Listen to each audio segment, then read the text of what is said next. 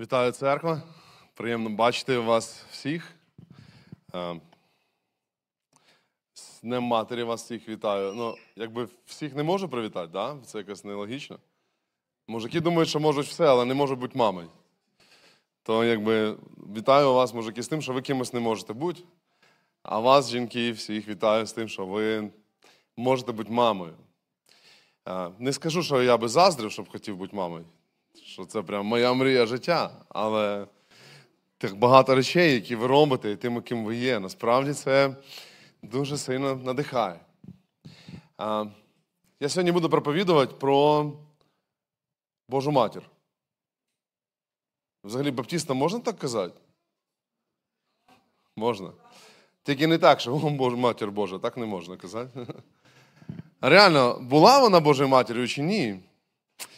В 431 році на одному із соборів вчення про те, що вона була тільки Христородицею, а не Богородицею, була засуджена.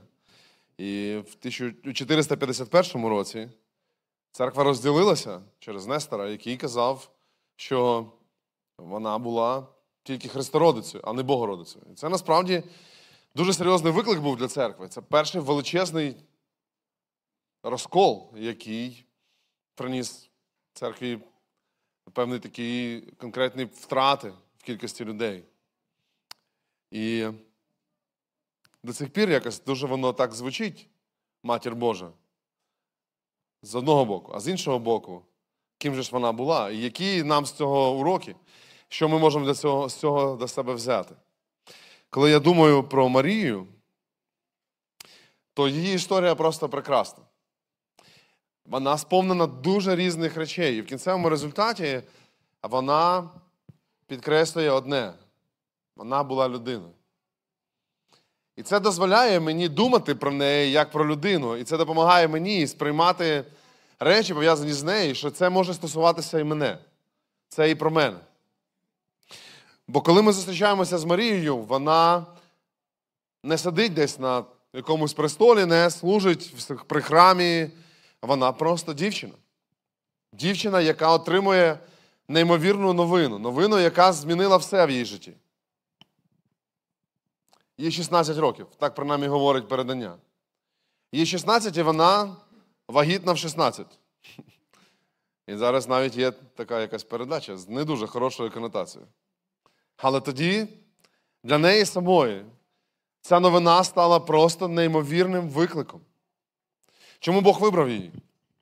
Ми до кінця не знаємо. З одного боку, можемо сказати, що вона просто була хорошою, благочестивою дівчиною, цнотливою, яка боялася Бога, любила свого майбутнього чоловіка, була готова до нових викликів з іншого боку, чи через це Бог вибрав її, чи вона стала такою, як наслідок того всього, що Бог зробив в її серці. Чи була вона причиною того, що стала благословенною? Чи Бог просто благословив її? Це складне запитання насправді. Воно ніби в парі йде, ніби працює одне і друге. Але кілька уроків з її життя, я думаю, будуть важливими для чоловіків і для жінок в День мами. Особливо для мам, але й чоловіки, сподіваюся, і ви на вус намотаєте. Тому що це важливо, бо це про людину. Отож, ми бачимо Марію яка, отримавши новину про те, що вона має завагітніти, і те, що в неї буде, е, хто хто має народитися, то від Духа Святого, отримує від ангела Гавриїла одне підтвердження, ніби тест, ніби дві полосочки, що вона точно вагітна. Ангел говорить їй: ось в тебе є родичка, яку звати Єлизавета, і вона вже старша жінка, але вона вагітна. І це тобі ознака, що те, що я сказав, буде правдою. Це в тобі проявиться. Ось піди і подивися. І ми бачимо Марію, яка йде до своєї родички Єлизавети, яка ще, можливо, до кінця не усвідомлює, що з нею відбувається, але приходячи до Єлизавети, вона бачить животик. Єлизавета вже на шостому місяці вагітності. Це її перша вагітність, вона старша жінка. Вже, мабуть, не сподівалася, що буде коли-небудь таке свято в її житті. І вона дивиться, Марія дивиться на неї і розуміє, о, значить, те, що я чула раніше, це правда. Те, що для мені ангел сказав, це правда. І я точно все, що почула, мусить здійснитися в мені. І цікавим є діалог, або верніше звернення, яким Єлизавета звертається до Марії, і потім реакція Марії. Отож, якщо у вас є Біблія з собою, відкрийте Івана від Луки, перший розділ, 45, 47 текст. Єлизавета каже так: блаженна ж та, яка повірила, що здійсниться сказане їй Господом. А Марія промовила: величаю душа моя Господа, і радіє дух мій у Бозі, Спасителі мої. І потім в Бібліях всіх до 56-го вірша, і з 46 по 56 вірш, частина писання, яку називають магніфікат або визнання, в що насправді вірила Марія. Ця пісня від цієї дівчини, вона просто пронизана неймовірними відчуттями в стосунках з Богом, неймовірними відчуттями, переживаннями, які вона має в стосунках з тим, хто дав їй таке незвичне повеління. І коли я думаю про Марію, ось цього уривку, перше, що приходить мені на думку, що в кожної дівчини є своя історія материнства ще до того, як вона стала матір'ю або стане матір'ю. У кожної дівчини, як і в кожного хлопця, є своя історія батьківства, материнства або батьківства до того моменту, поки він або вона стане матір'ю чи батьком. Тому що насправді все, чим ми живемо, все, чим ми наповнюємо своє життя, всю історію, яку ми пишемо, в кінцевому результаті нам прийдеться передати тим, хто народиться від нас. На жаль, це більш популярним стає жарт, який став не жартом, що є що згадати, але нема що дітям розказати. Є речі, які нам би не хотілося, щоб наші діти знали. І раніше мені б не хотілося, щоб вони знали, що я теж прогулював уроки. Хоча зараз я так розумію, що це не саме проблемне місце в моєму житті. Є багато речей, які тільки Бог знає в, нашому, в нашій сповіді перед Ним, в тому, як ми ходимо перед Ним, як ми, яке ми ставлення до нього маємо. Але в кінцевому результаті все, що в нас є, все те, як ми будуємо своє життя, воно стане фоном для наших дітей. Воно стане бекграундом для їхнього народження. Вони будуть в такій сім'ї зростати. Ти не можеш раптом, коли народиться дитина, сказати хоп, і все те, що було до цього, виключиться. І тепер ти просто хороша мама або хороший тато, тебе є правильні звички, правильні рішення, правильні слова. Все те, що формувало тебе до цього моменту, стане фоном для народжених твоїми дітей. Як би тобі не хотілося, щоб твоє життя змінилося в цей момент, воно зміниться. Але ці зміни будуть пов'язані з графіком. Ці зміни тільки проявлять всі ті речі, які були в тобі і до цього. Це як тригер, який буде торкатися найскладніших і найглибших струн твоєї душі. Тобі буде складно тримати щось під контролем, бо межа терпимості буде відсунута. Ти будеш тим, ким ти є насправді, коли народяться твої діти. І коли я дивлюся на Марію, вона дізнається, що вона вагітна, вона чує це від ангела, потім вона чує це від старшої жінки, від своєї родички. Але ви подивіться, що виливається з нею в цей момент. Що вона говорить в цей момент? Вона говорить просто Боже Слово. З неї виливається Боже Слово. Вона говорить речі, які просто неймовірно глибокі. І знаєте, що я думаю? Ким Марія готувалася стати? Вона мала бути жінкою священника? Пастора? Вона мала бути жінкою якогось поважного царя? Хто був Йосип? Або ким був Йосип? Ну, в Тесля. Вона розуміла, що її матушкою ніхто не назве. Вона розуміла, хоч, можливо, була частиною священницького роду, але те, як вона себе поводила і чим наповнювала своє життя, в кінцевому результаті було важливим для неї і для Бога.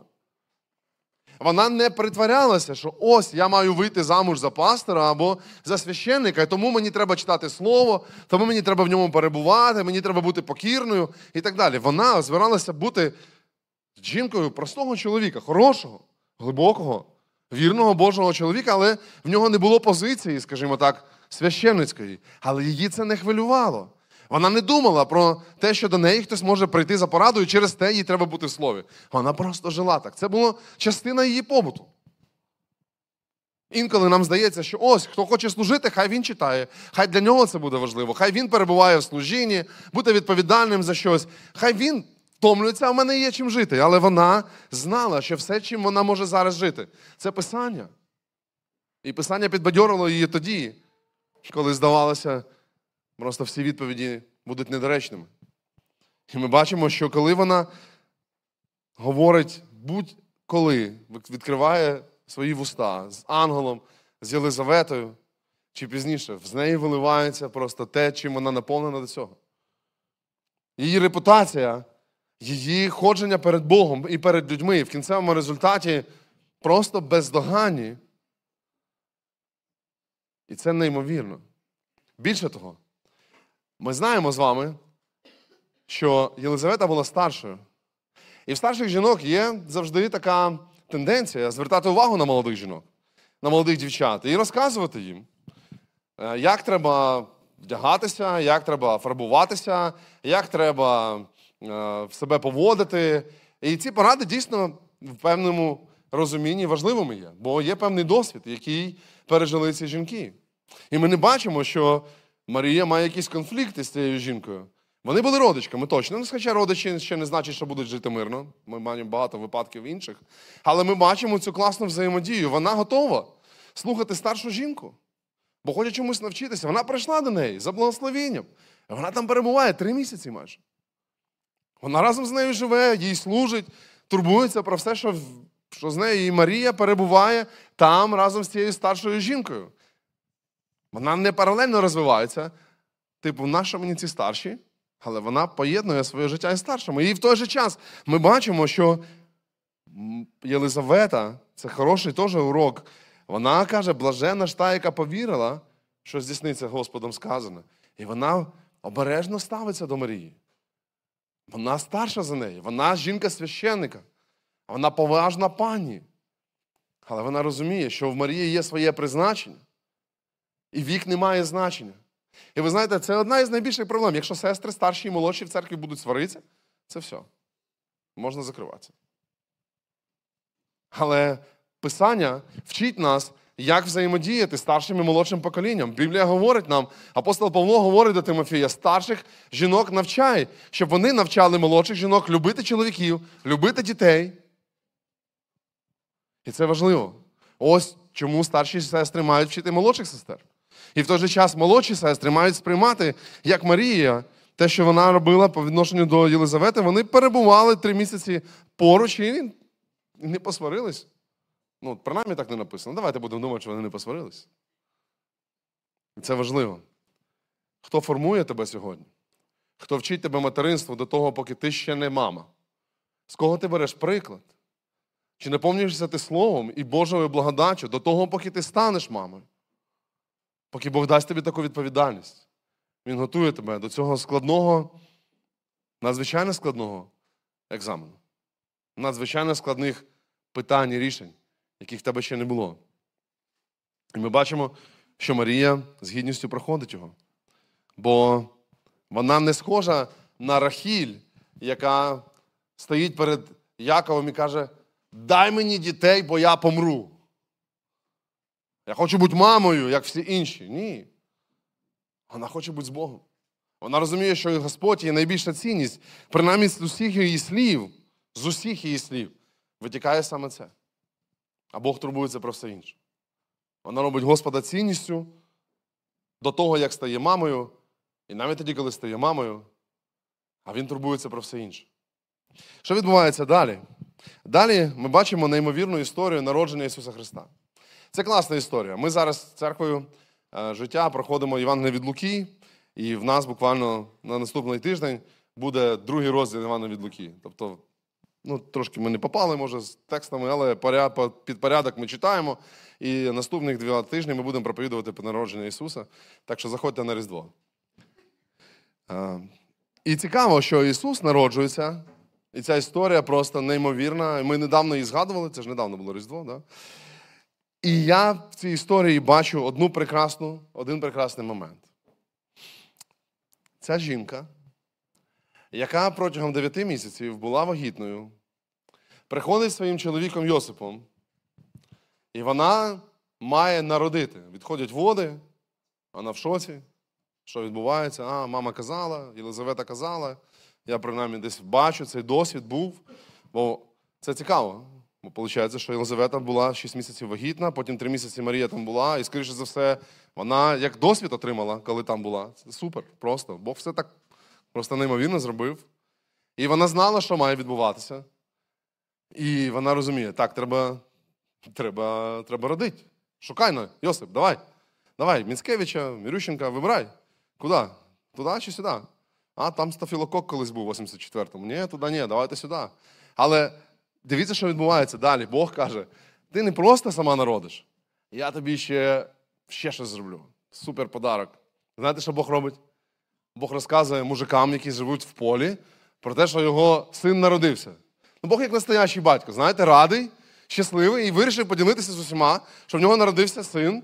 Він каже ангелам: дивіться, ось є там поле, там мужики пасуть овечок, вони гарно пахнуть, всі такі побриті, чисті, ногті в них все нормально. І ці мужики роздали їм халати, біленькі, бахіли на голову, все, приходять куди? Вони приходять в хлів. Вони приходять в хлів. Марія така, що? Я був в народах один раз аж своєї старшої лучшої дочки. У мене є старша лучша дочка, середня лучша дочка і менший лучший син. Кожному своє місце. Я був старшої дочки на народах. Я вам скажу, що це надзвичайно складно. Бо то ти дивись, то не дивись. То держи за руку, то не держи за руку. То співай, то не співай, то стрибай, то не стрибай.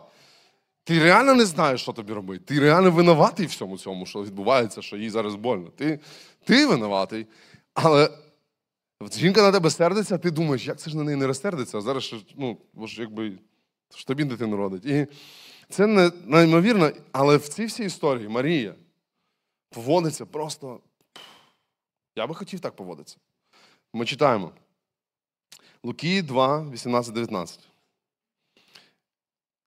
І всі ті, які чули, здивувалися зі сказаного їм пастухами. Марія ж зберігала всі ці слова, беручи до свого серця. Прийшло купа мужиків. Йосип організував найкращу лікарню, бабу повитуху, тазики з водою, все як має бути. М'ячики, там, все, що там треба, щоб родити. І можна було б класти до свого серця багато речей. Насправді жінка так створена, що вона багато речей бере до свого серця. То те не так, то те не так, то це ну, так створено. І насправді, слава Богу, бо якби тільки ми, як чоловіки, брали до свого серця, то нам все нормально. Нормальні ці ще носки. Не обов'язково цю тарілку ще мить. Можна і ложкою поїсти. Не так уже воно і воняє. І так можна жити. Але жінки, слава Богу, допомагають нам жити краще, і вони беруть багато речей під свій контроль до свого серця. Це нормально. Але ми дивимося, що Марія, вона не не вимагає від Йосипа, слухай, дай мені краденого кавуна, соляної клубніки, кислого гірка. Вона бере до серця правильні речі. І з цього того, щоб не бурчати, не нарікати, не вишукувати, а було що зробити, просто обідиться. Вона бере і складає слова, які почула від пастухів. А знаєте, що сказав пастухам ангел? Ось народився для вас Спаситель, котрий є Христос Господь, бо Він спасе людей своїх від гріхів їхніх. Все, що сказав ангел їм про спасіння людей. І Марія, почувши ці слова, розуміла, хто, хто цей, якого вона держить на руках. І це Спаситель. І Він спасе її і всіх інших від гріхів. Це поклалося в серце її. Це стало причиною її роздумів, бо це слово, яке в нас перекладено в моєму перекладі, ну, не в моєму, в тому, що я користуюся, беручи до слова, беручи до свого серця. Перекладається ще як складала, роздумувала, розважала, багато думала про це.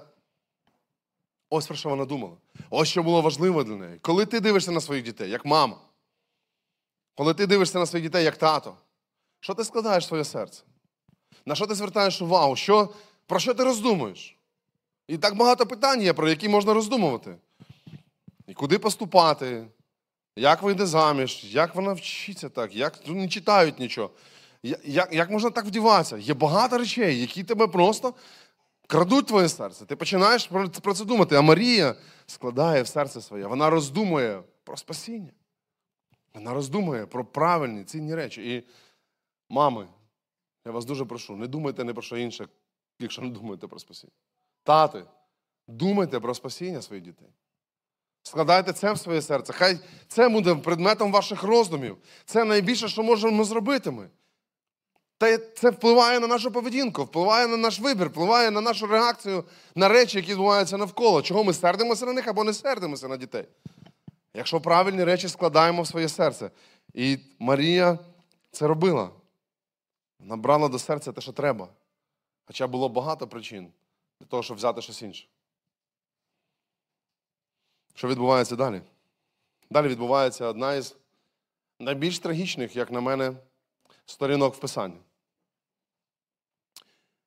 Уже з кінця другого розділу Євангелія від Луки ми бачимо, що щось у ставленні Марії до Ісуса змінилось. Описується історія, коли 12-літній Ісус залишився в храмі, загубила його Марія. Я разом з Йосипом. Не вона винувата. Йосип теж. Вони повертаються, забирають Ісуса, кілька днів його не було. І коли Ісус відповідає їм, чого ви за мене турбуєтесь, чого ви мене шукаєте, чи не маю я бути в домі Отця мого? Написано дуже просто, що вони не зрозуміли, про що він казав. І Марія не зрозуміла. До цього ми бачимо, що її стосунки з Ісусом і те все, що вона чула, ніби, ніби викликають захоплення. Вона ніби йде цією стежкою, розуміє, хто це. А тут не працює. Потім ми бачимо інше, коли Марія бере свого сина на весілля. Бог ж каже, що треба з сином ходити. Ну, нормально, все, прийшла. Ми не знаємо, де був Йосип. І чудо в Кані Галілейській. Ви пам'ятаєте, як воно відбувається? Приходить Марія і каже: немає в них вина. І Ісус говорить до неї, виглядає, ніби взагалі дуже негарно, як невихований якийсь чоловік, реально. Якби був батько з боку, дав би по шиї, чесно. Що Ісус каже їй, пам'ятаєте? Що тобі до цього? Типа, ну і що? Ну, як такі стандартні подростки, знаєте? Ну, ну і що? І, і ми бачимо, що Марія розумно поступає, вона продовжує далі казати іншим слугам, каже, слухайте, послухайте, що він зробить. Вона знає. Але ми бачимо, що їхні стосунки в третьому розділі Євангелія від Марка виглядають ніби порушені.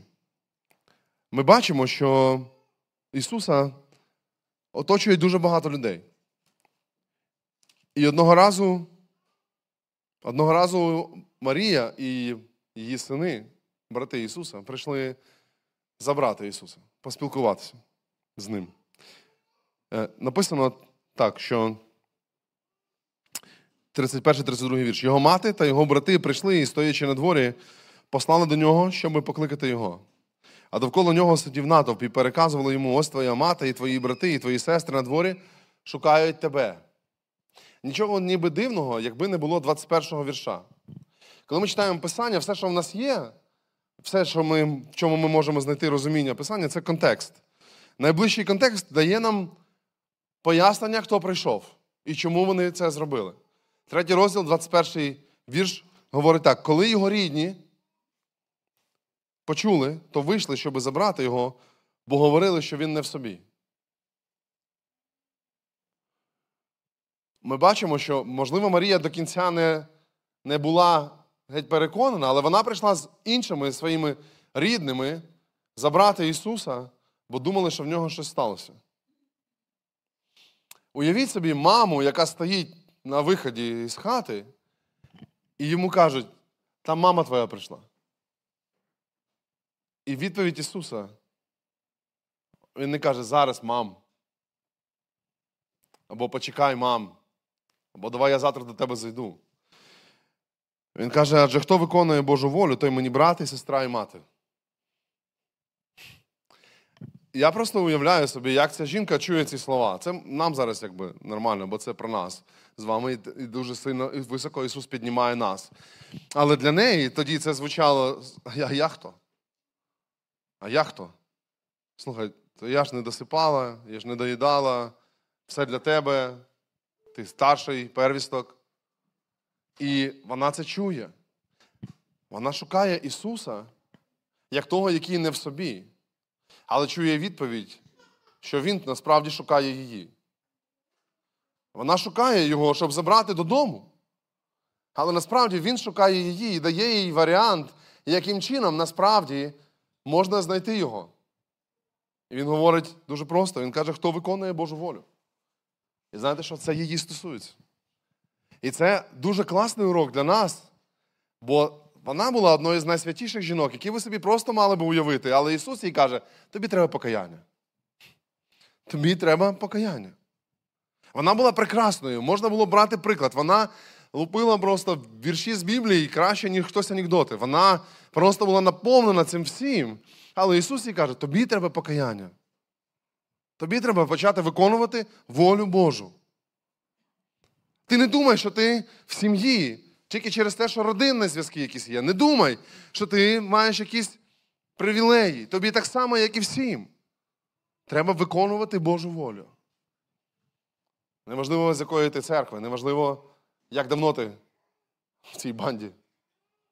Неважливо, яке в тебе прізвище. Хто виконує Божу волю, той мені брат і сестра і мати.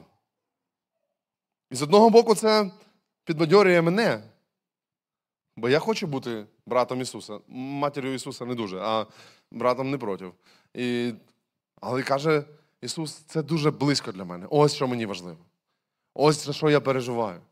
За стосунки, які будуються не на тому, що є хтось в родині, не на тому, що твій тато пастор, або що твій там, дияконом твій чоловік, або твої, твої друзі, твої стосунки з Богом. Як вони? Як, Як в тебе з цим? Чи виконуєш ти Божу волю? І це надзвичайно важливо, бо чи шукаю я волі Божої, чи шукаєш ти, як мама Божої волі для себе, щоб чинити її, а не те, що тобі хочеться? Насправді це дуже важливо, бо в кінцевому результаті всі питання, 99% питань, які є в нашому побуті, ніколи не зруйнують нашу сім'ю. Що я маю на увазі? Якщо люди в стосунках своїх, близькі з Богом і є християнами, покірні Богові і виконують Писання, шукають волі Божої стосовно всіх цих питань, то вони будуть жити, будуть жити в сім'ї, в шлюбі і так далі, виховання дітей. Але у нас є така тенденція, коли ми іншим проповідуємо Євангелія і кажемо, тобі оце треба, тобі оце треба. І ми, якби хтось до вас прийшов і сказав, ми розлучаємося, ти завжди знаєш, що треба відповісти. Або я не можу виховати своїх дітей, ти завжди маєш якісь секретики. Але в кінцевому результаті це мені треба Євангелія. Це мене стосується. І нам треба почати думати про себе через призму Писання. І коли Писання говорить про любові служіть один одному, носіть тягарі один одного, прощайте, про сповідь один перед одним, коли говорить про терпіння один одного, коли служіть один одним тим даром, і коли багато-багато речей, просто сотні речей один одному, що Писання говорить, то як можна бути хорош, поганим чоловіком, будучи хорошим християнином? Як можна бути поганою мамою, будучи хорошою християнкою? Це неможливо. Або щось порушено. У мене в стосунках з Богом. Я гордий, я не прощаю, я не вміщаю, я ображаюсь, я живу в цьому всьому. І це не питання моїх стосунків з дітьми, це питання моїх стосунків з Богом. Так, це, це звичайно, больніше, ніж хтось чужий, бо це свої. Але в кінцевому результаті це це те, що Бог дав тобі, тих тих людей. Це твоє найбільше, найближче оточення. Через них Бог надзвичайно формує тебе. Ти можеш бути в мирі з усіма людьми, але якщо ти нещасливий в себе вдома, значить щось порушено. На жаль, ми не допускаємо за кафедру людей, які курять, але допускаємо людей, які не говорять з жінкою. Сваряться своїми дітьми постійно. Ми говоримо, це просто не публічне, а це публічне. Але що важливіше? Що глибше, хто сильніше? Та Наташки нема, поки то можна говорити. Нормально. Ми не посварені, все добре. Вона віруюча людина, приїде зараз. Я думаю про те, що нам треба вернутися до пошуку волі Божої перед тим, як нам хотілося б щось вчити своїх дітей, своїх батьків один одного. Перед тим, як думати, що по статусу ми хтось, все, що нам треба розуміти, я шукаю волі Божої чи я шукаю свого. І останнє. Це дуже важливо. Євангелія від Івана, 19 розділ. Дуже трагічний розділ. Трагічний, бо у нас зараз багато наочностей з цього приводу. Він оповідає про те, як мати Ісусова разом з іншими стоїть біля Христа. Ось ми читаємо, біля Ісусового Христа стояли його мати, і там далі є перелік. Вона стоїть разом з учнями. Що відбувається в неї? Мабуть, важко передати. Коли Ісус народився, і коли Симеон брав його на руки, той праведник із другого розділу Івана від Луки, він сказав їй, що прийде час, коли меч прошиє твоє серце. І Ісус, який є предмет, буде предметом спотикання для одних і підняття для інших, Його смерть і Його життя, воно прошиє тобі серце, і тебе буде рана. І оце це те, що зараз вона відчуває. Ось сповнилось Писання. Сповнилось те сказано. Що ти скажеш людям, які плачуть над своїми дітьми?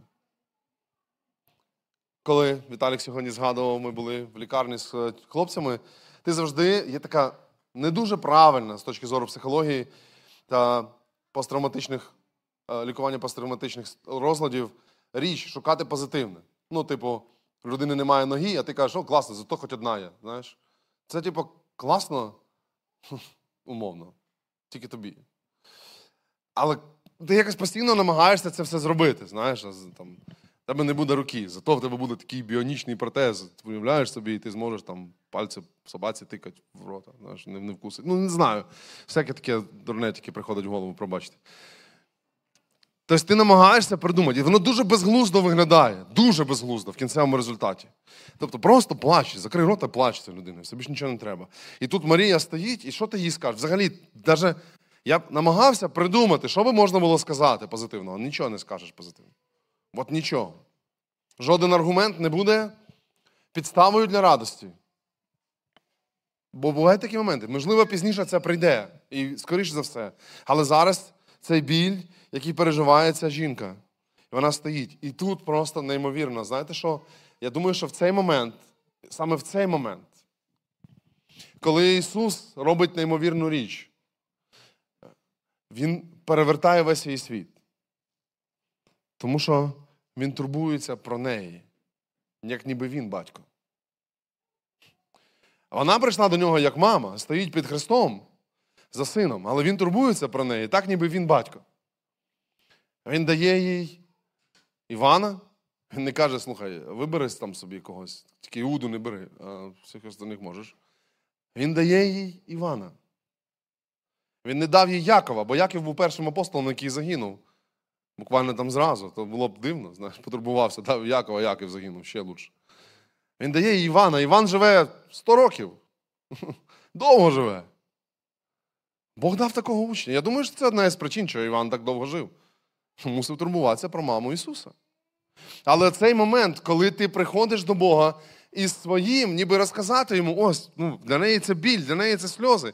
Але він турбується про неї. Він турбується про її теперішнє і про неї, про її майбутнє. Він впливає на неї. І це неймовірно, бо в кінцевому результаті матір біля Христа стає дитиною Христа. Вона стоїть під цим Христом, і Він її благословляє. Він дає їй поруч людину, який просто він не називає. Це буде твій помічник, твій друг. Він просто це, це твій син тепер. Нам інколи так хочеться потурбуватися про все. Мамам дуже хочеться турбуватися про все. Вдівай шапку, їж правильно, ти ти там ходи правильними людьми, та довго в телефоні не сиди, не дивись це, дивись це, слухай це, слухайся, вчися. Нам хочеться контролювати всі ці процеси, не тільки мамам, татам теж. Але чи ми підпорядковані процесам, які Бог робить в нас? Чи дозволили ми Христу стати нашим батьком? Чи дозволили ви, мами, щоб Ісус став вашою мамою. Чи Він потурбувався про все? Чи дозволили ви це зробити? Бо в кінцевому результаті це ключовий момент у всьому нашому житті. Ми можемо вести себе як ті люди, які все знають, контролюють, такий батя, а можемо бути усиновлені Христом, шукаючи Його волі, жити в залежності від Нього і під Його покровом. Ми бачимо цю сильну жінку, яка від початку постає як дуже сильна в слові, в переконаннях своїх, але десь заплутується і дещо не розуміє, в кінцевому результаті знаходить себе поруч Ісуса. І за тілом мати, але за статусом дитина Божа, про яку він турбується. Тобі треба дозволити Богові потурбуватися про тебе. Якщо ти хочеш бути хорошою мамою, якщо ти хочеш бути хорошим татом. Історія Марії це історія простої людини. Історія не когось святого на іконах. Це історія простої дівчини, яка вмить змінилася від того, що почула від Господа. Тому кілька висновків, нагадаю, із того, про що роздумував. Пиши історію свого материнства або батьківства ще до того, як відбудеться народження твоїх дітей. Ти зараз робиш це. Бери до серця важливі питання, складай їх в своє серце і роздумуй над них більше, ніж про все інше. Шукай Ісуса, щоб знайти себе в ньому. Шукай волі Його для себе, а не розказуй йому про те, що він має робити. І останнє, тільки будучи дитиною Христа, ти можеш бути вповні хорошою мамою чи татом, тільки усиновлена Ісусом Христом, який турбується про тебе як батько. Тому, вітаючи всіх із Днем мами, роздумуючи про одну маму, яка народила нашого Господа Ісуса Христа, ми всі можемо зробити висновки для себе. Хто ми і які ми. Хай Господь благословить нас на правильні висновки. Амінь. Давайте помолимося. Дякую тобі, Небесний Батько, за те, що ти усиновив мене. Ти вибрав мене і викупив, і дав мені спадщину. І дав, Господи, мені братів і сестер, і дав нам слово, через яке, Господи, ми можемо шукати волі Твоєї для нашого життя. І я прошу Тебе, щоб ми були людьми, які не соромляться визнати, що ми чогось не знаємо, чогось не вміємо, чогось не розуміємо. Я прошу Тебе, щоб я завжди цінував тим статусом, як високо ти підняв мене, як багато ти дав мені. Я в упокоренні перед тобою хочу жити і ходити. Дякую тобі за мам всіх, за цих прекрасних е, жінок, за ти так от створив. Так.